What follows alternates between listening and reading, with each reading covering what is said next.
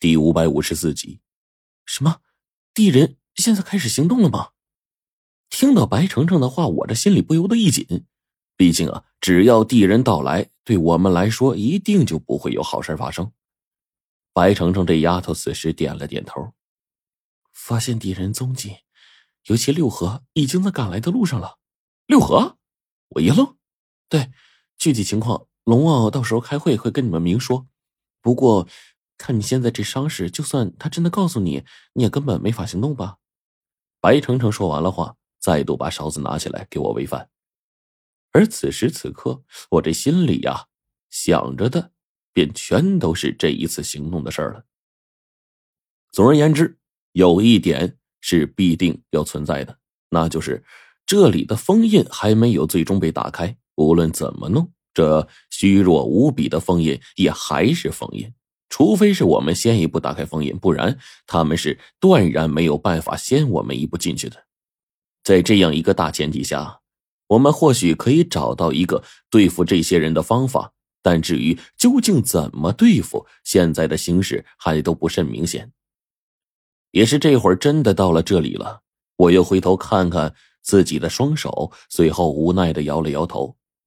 就我现在这个双手的伤势。没有个七八天，是根本就没有办法长好结痂的。不说恢复到之前的情况吧，哪怕是可以继续执行任务，也是需要至少十来天来恢复的。所以从这会儿开始往后的事儿，应该就没我的份儿了。至于谁还能在这悬崖峭壁之上开路，那我只能想到火烈这混蛋呢。只是那家伙现在还躺在病床上呢。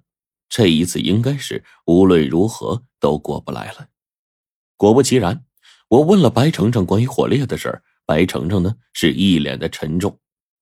我看到他看见我欲言又止的模样，就知道火烈的情况应该是不太好。白程程支吾了半天，最终才对我说：“火烈的问题，嗯，并不容乐观。上一次遭遇六合。”再加上那一战，他激发出来的潜力实在太大了，再加上身体当时的蜕变和六合拼命，导致伤口啊，嗯，又撕裂了。来来回回的多次让他暴走之后的副作用达到最大程度，在你们离开之后，他身体都变成黑色了，跟个烧焦的黑尸没什么区别。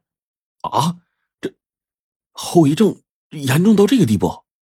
我听到他的话，先是愣了一下。然后就问他：“啊，对了，那个上次我从暴走状态中出来，身上留下后遗症的时候，正好用的老爷子当初留下的方法，还让这个后遗症啊，嗯，舒缓了一部分。那这方子龙王不是已经拿回来给火烈用了吗？”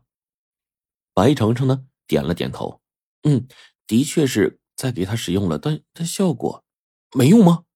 有用，但是火烈身上的伤势啊。”实在是太过严重了，所以效果也并不是很大。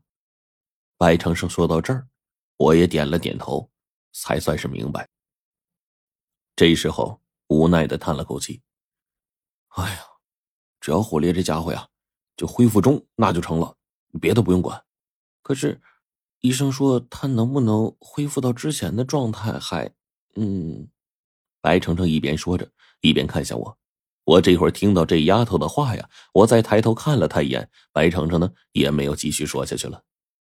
到了现在，我已经弄明白了整件事情的后果了。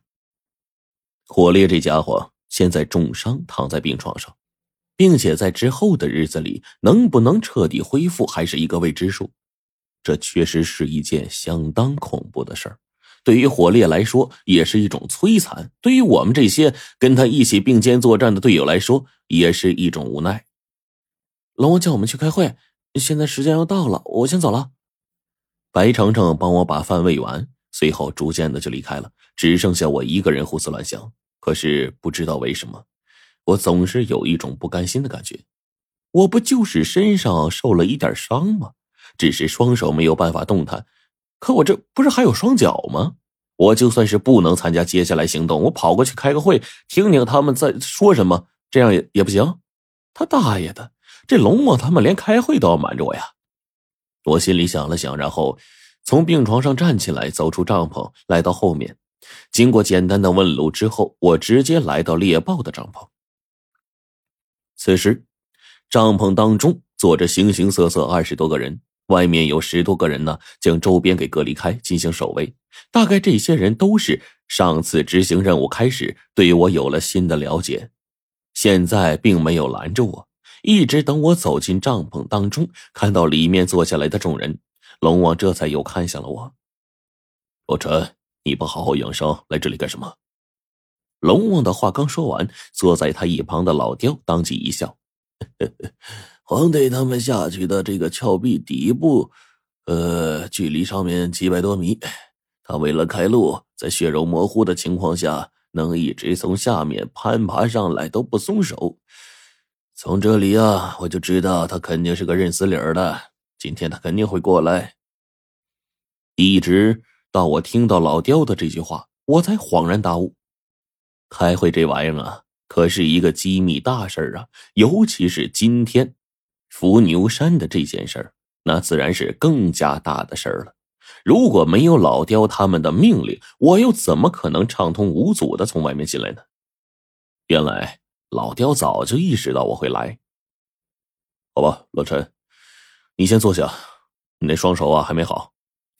这一次呢，我们讨论的东西你可以发表意见，但是不能参与执行。龙王的一句话，白程程和黄队都是一笑。我很自觉的来到白程程身边，这丫头呢，早就已经拿来凳子放好了。毕竟，呃，条件有限嘛，所以现在呃只能就将就一点了。便在这个时候，我看了看猎豹他们，端坐正中，一言不发，还以为这事儿啊十分严肃呢。结果，没等多久。邓九爷、胡爷都来了，白老爷子他们呢，大概在看着西北总部。不久之后，等到贞子奶奶他们进来的时候，所有人肃然起敬，全都站起来等候涛老人家落座。